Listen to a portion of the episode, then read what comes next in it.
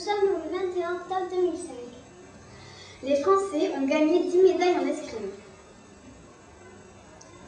Grâce à la victoire de Fernando Alonso en Formule 1, Renault est champion du monde des constructeurs. Le film Le Tour du Monde en 80 jours passe à la télé. Sur Canal+, le lundi 24 octobre 2005. C'est un film de Franco Rassi en 2003. Ce film raconte l'histoire de Jules. Bientôt, la fête du piment, tous les ans, le dernier week-end d'octobre, a lieu à Espelette, la fête du piment. Pendant deux jours, vous pouvez déguster toutes les spécialités basques. Gâteaux, charcuterie, fromage, vin, bière, pain, etc. Et bien sûr, le fameux piment d'Espelette, présenté le plus souvent sous forme de collier de 10 à 12 piments bien rouges.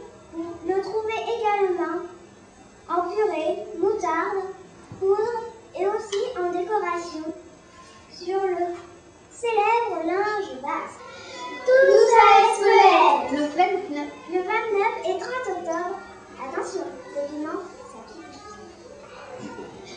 après deux jours, la SNCF a repris le travail. C'est la société qui a des bateaux pour la traversée en Corse et Italie.